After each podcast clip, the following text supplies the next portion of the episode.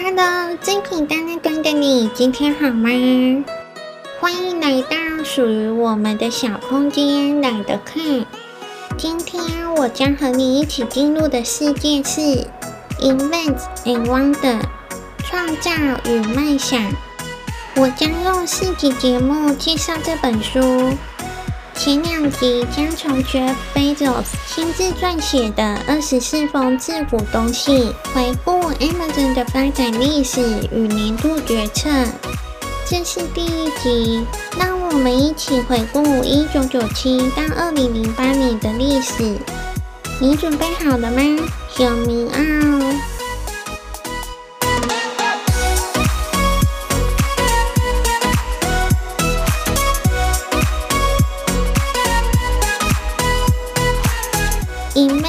台湾的创造与梦想。作者 Jeff Bezos，Amazon.com，亚马逊和 Blue Origin 蓝色起源创办人兼执行长。一九九九年获选《时代》杂志年度风云人物。二零一八到二零二一年，蝉联世界富比士全球富豪榜首富。本书由 Jeff Bezos 亲述记录而成。我想要尽量减少缺憾。我知道，等我八十岁时，不会后悔尝试这么做。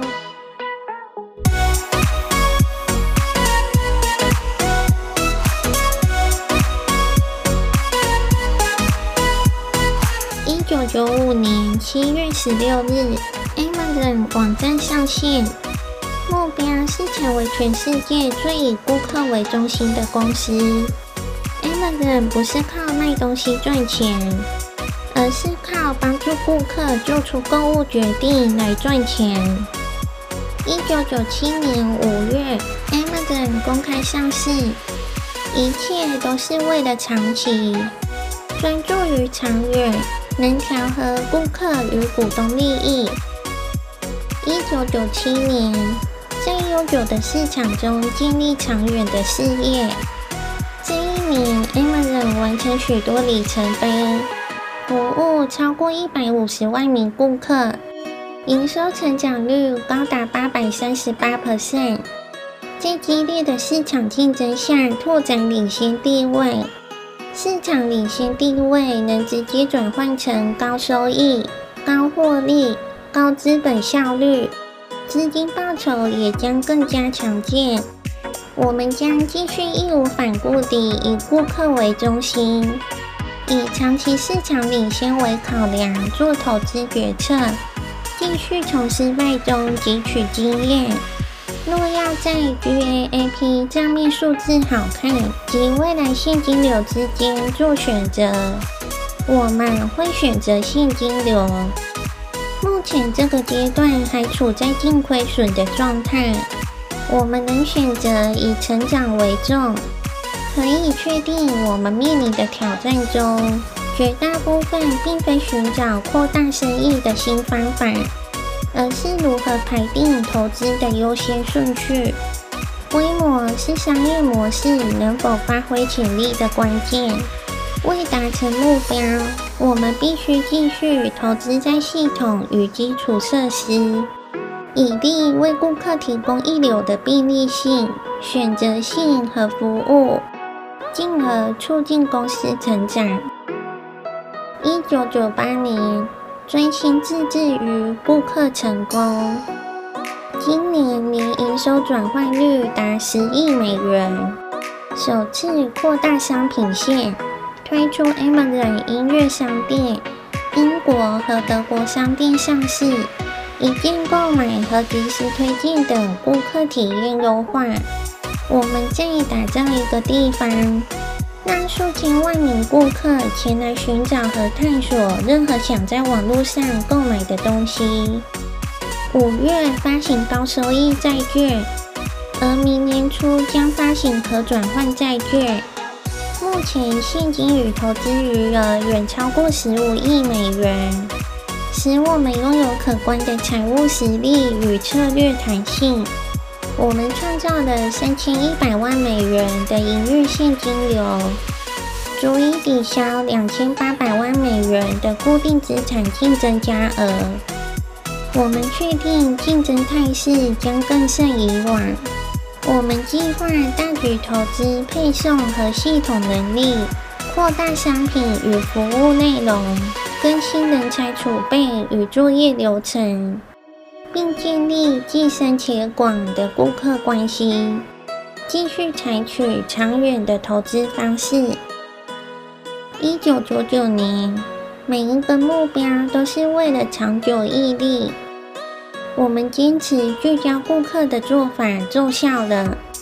我们服务超过一百五十个国家，打造出领先全球的电子商务平台与品牌。销售额成长一百六十九 percent，在全世界的物流中心扩大到超过五百万平方英尺，扩大基础设施成为带动销售业绩起飞的因素之一，使我们在圣诞假期及时完成九十九 percent 的出货业务。我们继续从本身极具资本效率的商业模式中获益。采取集中配送模式，我们相信关键转折点已经到来。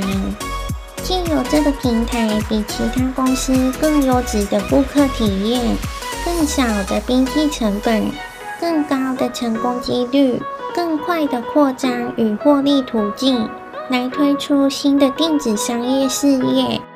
愿景仍是打造全球最以顾客为中心的公司。两千年，长远才能称出企业的真实重量。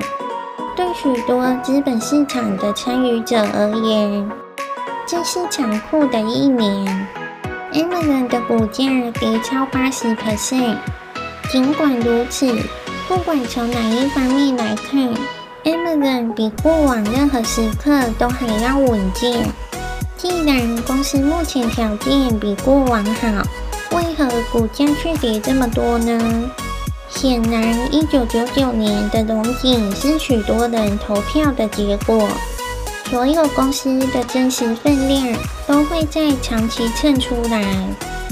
一九九四年后几年间，我们坚信拓荒抢地盘的决策，大胆投资数位与无线技术和小型电商公司 Living.com 和 Pet.com。我们严重低估打进这些市场所需要的时间，也低估单一领域的电商要达到足以成功的规模有多困难。网络销售是讲究规模的事业，必须投入大量固定成本，但资本市场关上了网络公司的募资大门，导致这两间公司不得不关门大吉。身为大股东的我们损失了不少钱。往后几年，若想见到产业和新顾客加入，就必须不断提升顾客的网络购物经验。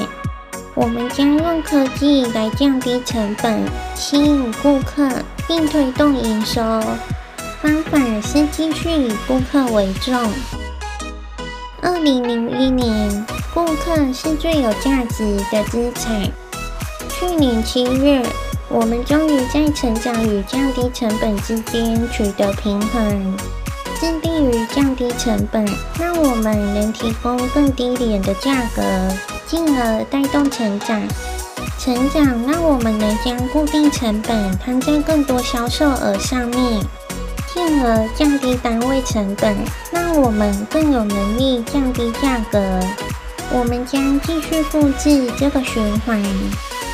之前我们以顾客体验的多元性和便利性为依归，现在将加入第三项支柱，坚持降低价格。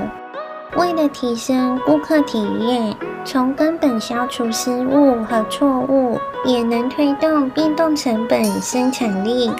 今年是做得最好的一年，消除错误根源，替我们省下金钱。为顾客节省时间。现金流应该比其他任何变数更能反映一间公司的长期股价。即使 Amazon 大幅冲高销售品项数量，固定成本多半维持不变。因此，我们相信将在接下来几年持续创造有意义的自由现金流。二零零二年，为顾客谋取利益，股东就得利。Amazon 在许多方面不是一间寻常的商店，与第三方卖家共享我们最重要的不动产商品资讯页面。将许多顾客体验成本，如不符合的商品、额外的商品资讯、个人化建议、其他软体功能等，大幅转换成固定费用。在顾客体验成本大多固定的情况下，成本在销售额中的占比会因为营业规模扩大而快速下降。而会变动的顾客体验成本，如物流成本中会变动的部分，则会因为缺点减少，在商业模式中降低。今年我们在最具权威的美国顾客满意度指数调查中，拿下有史以来最高的八十八分。除了聚焦顾客体验，我们也广泛降低各种产品类别的价格。并推出全年适用的超省免运费服务。今年净销售额增加二十六 percent，销售量增加三十四 percent，自由现金流来到一亿三千五百万美元。简而言之，股东与顾客利益均沾。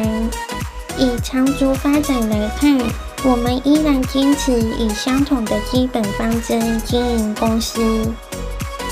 二零零三年，长期思维是真正负责经营的成果。顾客体验包含与顾客直接接触的每一个经营面向，从商品价格到丰富选项，从网站使用者界面到包装和出货方式。我们创造出来的顾客体验是推动业务最重要的因素之一。消除缺点，提高生产力，将降低成本的好处以调降价格的方式回馈给顾客，就是抱持长期思维的决策。提升销售量需要时间，降低价格免不了牺牲眼前的成效。我们的定价策略不是想办法提高利润率，而是尽可能为顾客提高价值。长期来看，努力不懈地推动价格成本结构闭环，能让我们经营得更稳固、更有价值。二零零四年，每股自由现金流是最重要的财务指标，股价。反映的只是未来现金流的现值，不是未来盈余的现值。每股未来现金流部分来自未来盈余、营运资金、资本支出和未来股权稀释，都会影响每股未来现金流。不能单靠检视损益表来判定商业模式是为股东创造或减少价值。盈余与现金流之间的矛盾始终存在，大家经常不够关心现金流量表。Amazon 的财务目标是聚焦于每股现金流的成长，自由现金流主要来自营业利益的提升和有效管理的营运资金与资本支出。我们能产生现金盈余的营运周期。我们有高库存周转率，我们的商业模式资本效益来自最精省的固定资产投资。今年自由现金流成长幅度为三十八 percent。至于股权稀释，我们支付超过六亿美元，赎回超过六百万张二零零九和二零一零到期的可转换债券。消除未来可能稀释的效果。持有者的长期价值也提高了。二零零五年，以长期领先作为决策判断，Amazon 许多重要决策都依赖数据，但并非所有重要决策都能仰赖这种数学模型。例如，透过高效率和扩大规模，做到每一年持续大幅降价，就无法仰赖数据统计。我们掌握价格弹性的相关重要资料，可以精准估算价格降低几成，能促使销售量提高几成。坚持将效率提升和规模经济带来的效益。以降价方式回馈给顾客，能产生正向循环。尽管短期要花很多钱，长期却能创造可观的现金流，进而大幅提升 Amazon 的价值。我们将继续以顾客为中心，以长期市场领先为考量做投资决策。当我们看出极有可能取得市场领先优势时，敢做出投资决策。我们无法事先证明这么做行得通，但无论如何，都能从中得到宝贵的一课。二零零六年，发展新事业的纪律，将股东的钱投入新事业之前。我们必须先说服自己，新的商机所能产生的报酬要能满足投资人对我们的期待，也必须说服自己，新事业能成长到在整体业务中占据要角的规模。我们认为当前商机在于现有服务品质不够好，而我们有能力针对与顾客直接接触的事业。也就是为市场带来突出的差异化服务，实体店面并不符合前述所提各项条件。这是一门古老生意，已经有很棒的服务了。要如何以实体购物经验为顾客创造有意义的差异性？对此，我们毫无概念。而 Amazon 物流服务 FBA 和 Amazon 云端计算服务 AWS 则通过前述各项考验，我们正在很好的立足点。这是高度差异化的事业，随着时间推移，能成为一门重要、利益诱人的事业。在我们的经验里，新事业要等三到七年才会对公司整体财务产生贡献。随着公司继续成长，我们将努力维持拥抱新事业的文化，将心思放在收益、潜在规模以及是否能打造顾客关心的差异性。二零零七年，团队的传教士精神。十一月十九日，Amazon 推出 Kindle 阅读器。我们一开始确实野心勃勃，打算设计比实体书更棒的产品，但没有草率挑选目标。任何五百年来大致维持相同形式、无法改变的东西，绝不可能轻易改良。设计初期，我们定义出书本最重要的特色，就是书本不会消失。阅读的时候，你不会注意到纸张、墨水、粘胶和缝线，只会沉浸在作者创造的世界。我们很清楚，Kindle 绝不能挡在中间，也不能巨细靡遗地移植书本的每一项特色。我们永远不可能让一本电子书的样子赢过实体书，因此我们必须加入新功能，传统书籍永远不可能出现的功能。近来，桌垫、笔垫、手机和平板使人们开始偏好浅尝资讯，注意力也随之缩短。Kindle 专为阅读长文而打造，我们希望 Kindle 和以后的装置能在往后几年带我们走向注意力延长的世界。针对近来资讯潜藏工具越来越多的现象，提供制衡的力量。这就像传教士的观点，而我们团队有一大群人持有相同观点。我们这群传教士会推出比现在有更多的创新事物。Kindle 也再次体现一直以来坚持的经营哲学和长期投资方式。二零零八年，从顾客需求回推，才能发展新能力。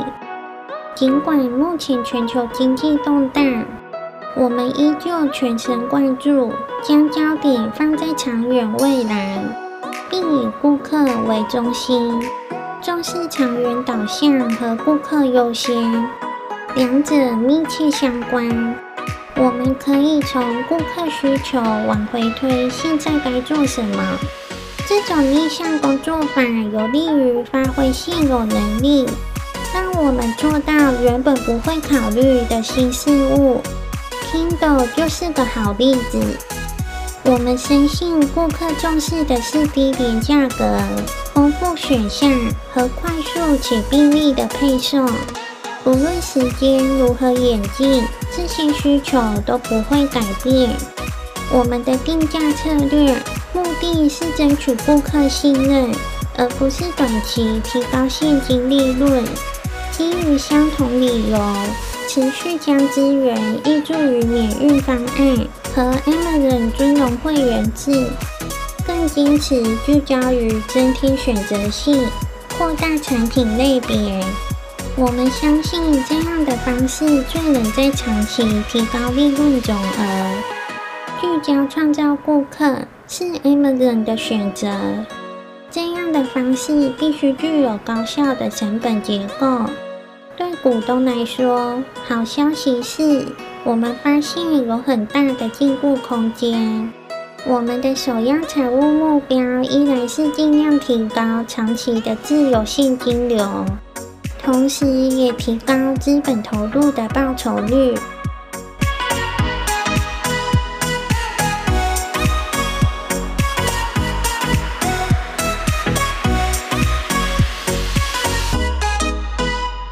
节目将分享二零零九到二零二零的自古东西。